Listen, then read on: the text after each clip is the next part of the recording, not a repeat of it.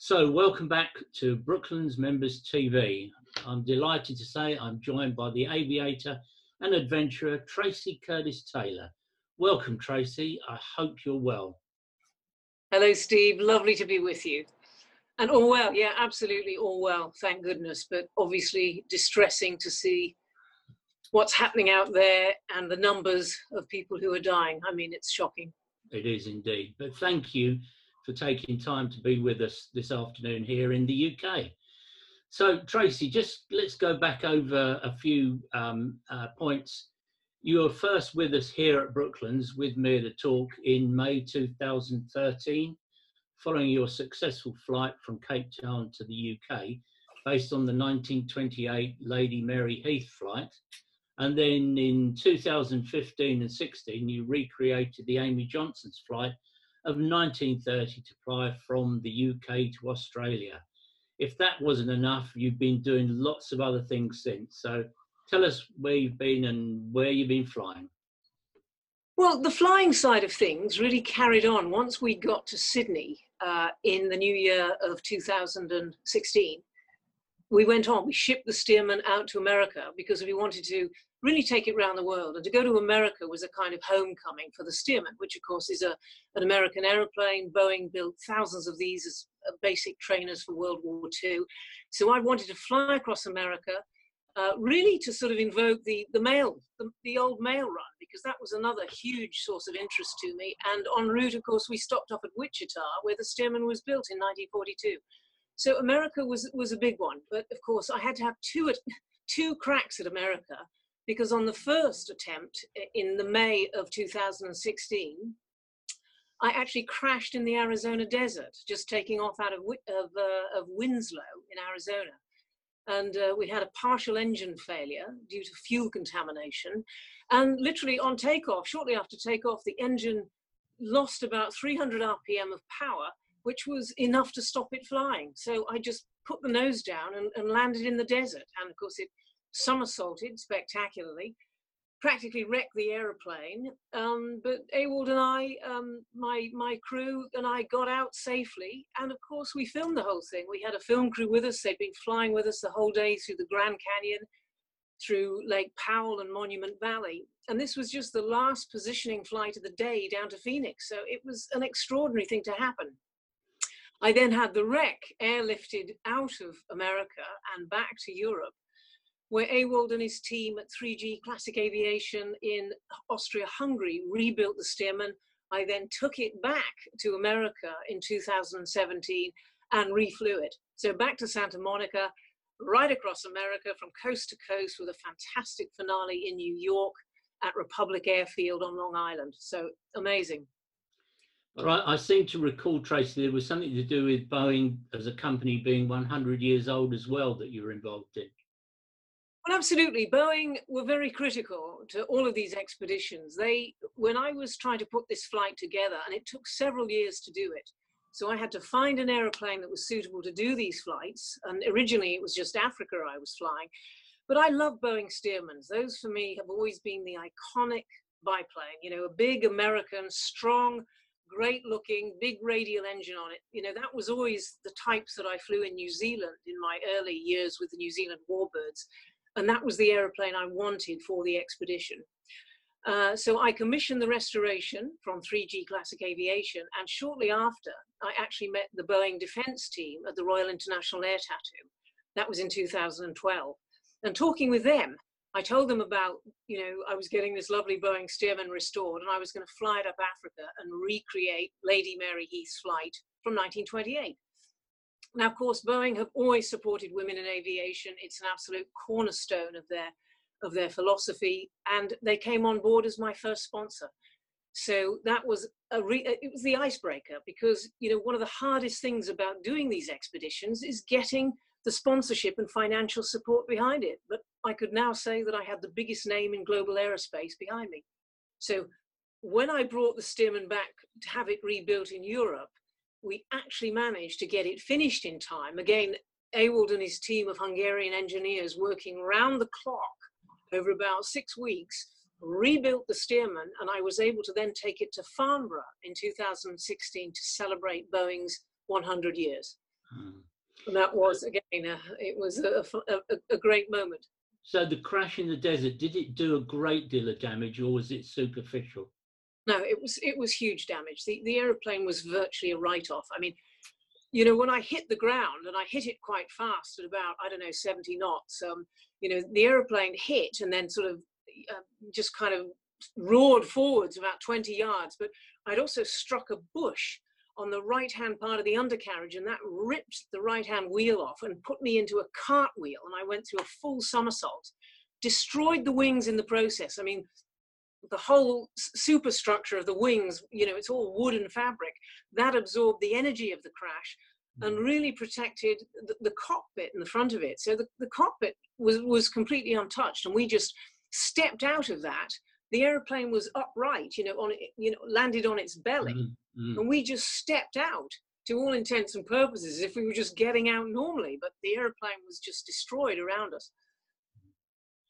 I guess it's testimony to how well the plane was designed and constructed back in the day. It's famously strong. It was designed and built as a basic trainer for, for young pilots.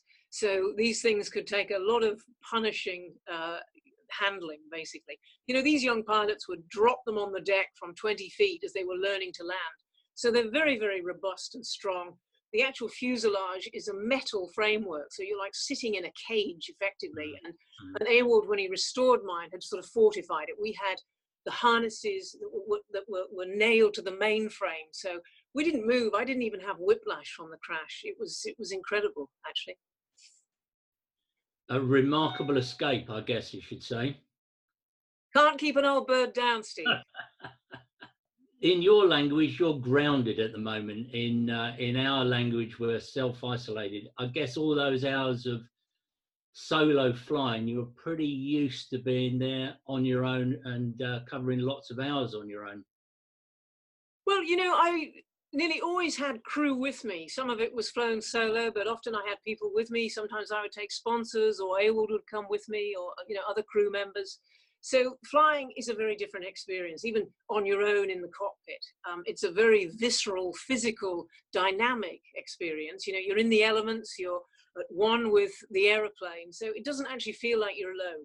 I have to say, very different to, to the sort of the, the sort of incarceration that we're, we're all now under with COVID. I mean, I'm used to being on my own. I've spent years um, oil painting, reading. I, I, I have always been one to pursue fairly solitary pursuits. So I'm not struggling with the isolation.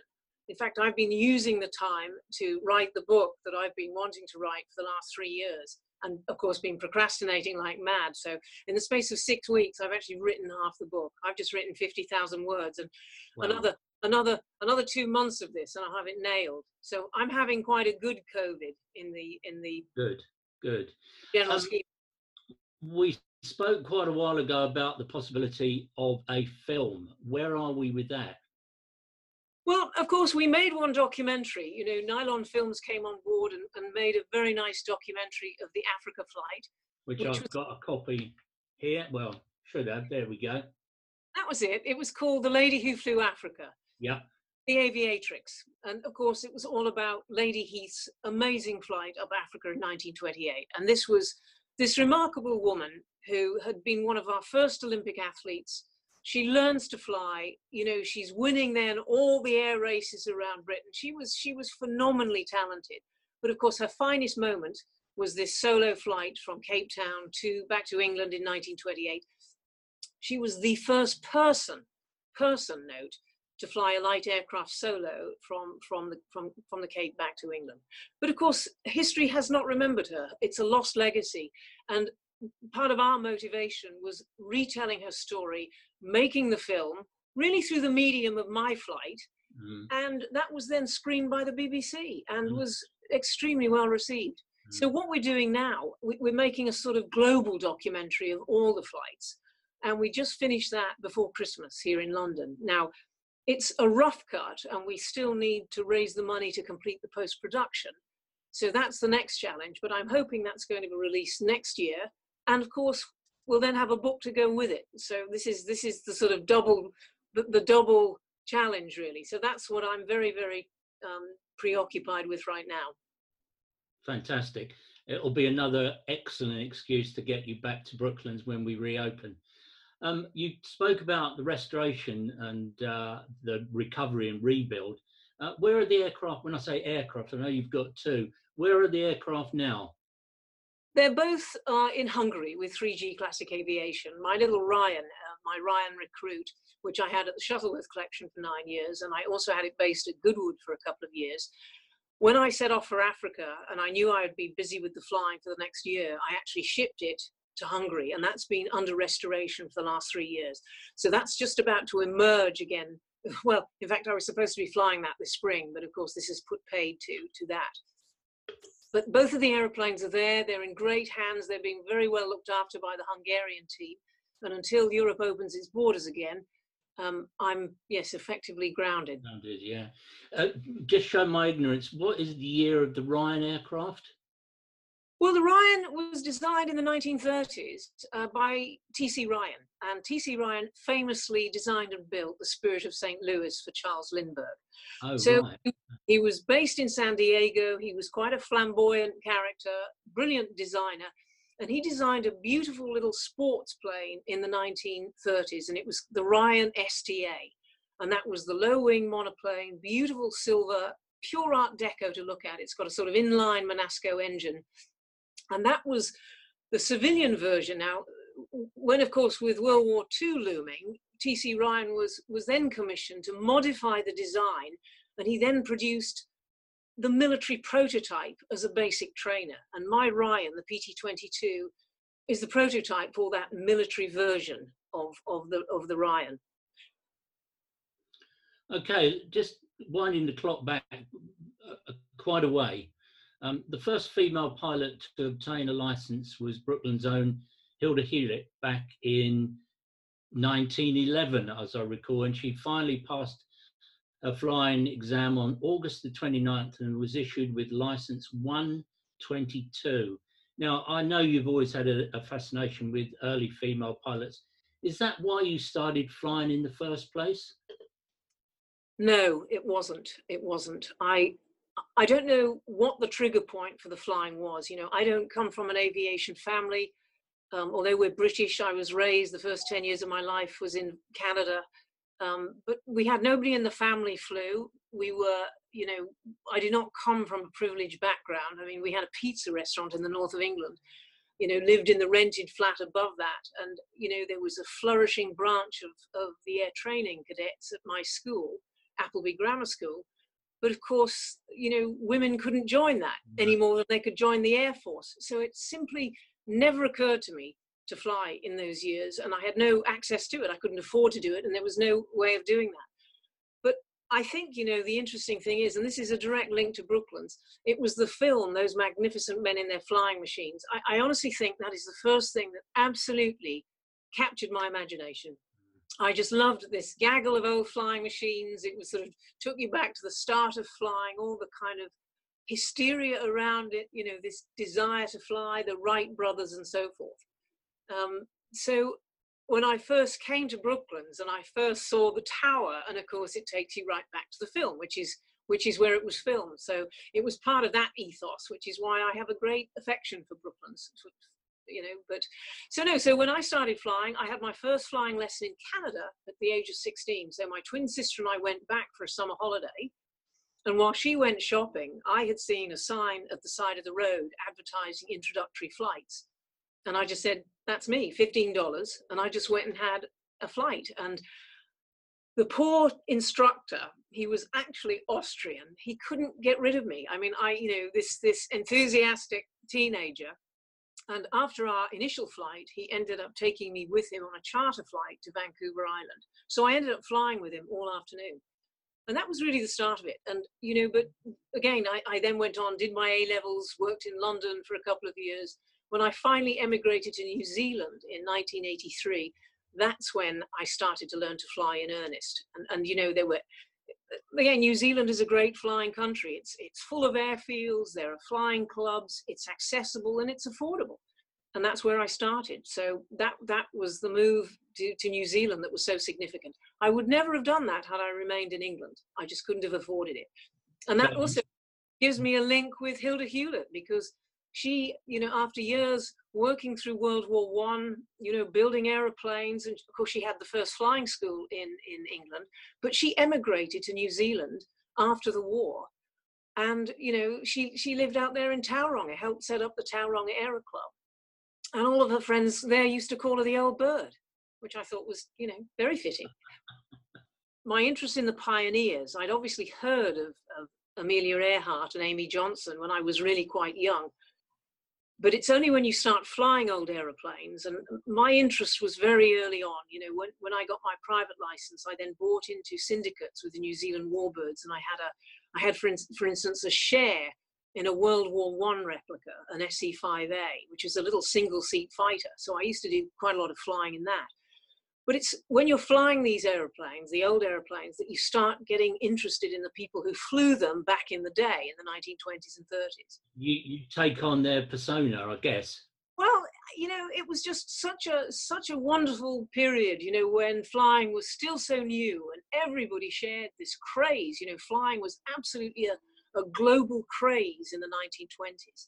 You know, once Charles Lindbergh flew the Atlantic. That was, you know, the definitive solo flight. And suddenly, you know, suddenly into the into the limelight, we have the women of the interwar period. So this was yeah. Lady yeah. Heath flying Africa the year after the year after Charles Lindbergh. Um, we have we have Amy Johnson, you know, 1930, flying, you know, the, this amazing flight to Australia. And then we have the ones that followed. We have Beryl Markham flying the Atlantic. We have Jean Batten there was Elly Beinhorn from Germany. You know, women, there was this flourishing, and it was known as the golden era of aviation. And, mm-hmm. and aviation, it was civil aviation.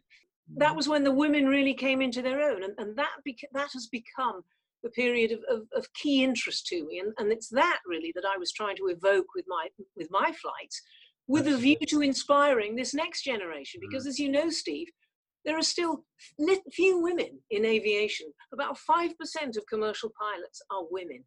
5%. percent mm hmm I mean, the statistics are frankly appalling. mm At a time when the industry is crying out for pilots, you know, women need need to crack on with this and I, that's you know that's what i was trying to do so my my flights weren't just flights this was also a global outreach campaign to visit schools mentoring groups, conferences to get to as many women and young girls as possible to say, look, this is what these amazing women achieved in history, and this is an opportunity for you going forward. You know, Absolutely. the story of 20th century aviation is actually how women were, were, were closed out. You know, mm. that's what I'm trying to address with my flights as well. Well, you've only got to look at um, the uh, Air Transport Corps. Um, you know, they were founded for the duration and then everything was taken away from them. Completely. Um, and it's just sacrilege. And these young girls were, as you know, flying single seaters right up to Wellington bombers, for goodness sake. Uh, and yet, when the war was over, that was it. They were all washed out, but they were they were taking the same risks they would, you know, they, they did a stupendous job. They were fighting for equal pay. They didn't even get equal pay until 1943, and it became again a test case. They were the first women to get equal pay in this country. So those are the things that women have fought through, for, uh, you know, fought for the rights, the equality, just the opportunity to fly. But that's right, they, they were washed out after the war and the Air Force didn't start recruiting pilots in this country until 1990, female pilots. Which is just unbelievable, isn't it? 45 years it after is. World War II. I mean, it's just unbelievable, frankly. Yeah. Um, so you talk a little bit about um, the future. What have you got planned um, back to Austria when the block comes off, or what plans have you got flying wise, especially? Yeah as soon as as soon as they open the borders i'm going to jump on a flight back to vienna and uh, back to hungary and just go and fly for i hope the rest of the summer and just stay there and finish the book but the way it's shaping i think um, i'm going to try and get this book finished and then and then head off um, but no just have a nice flying summer you know touch wood and, and then hopefully crack on in the autumn get get the film and the book finished and published and etc. You know, so there's a bit of work to be done on that, and that's what really requires me to be in London. And, and of course, you know, my friends are here in London, so a lot of my business is conducted here in, in London. So I kind of shuttle back and forth between the two. So it's a, it's a it's a very nice lifestyle actually. Fantastic. Well, I'd like to say thank you very much indeed for being with us today. It's a privilege to see and hear you again. Uh, look after yourself in these troubled times, and uh, we look forward to welcoming you back to Weybridge again just as soon as possible. Thank you, Tracey. Steve, I really look forward to seeing everybody there as well. So as soon as we can do it, I'll make a beeline back to Brooklands. Thank you. Thank you. Take care.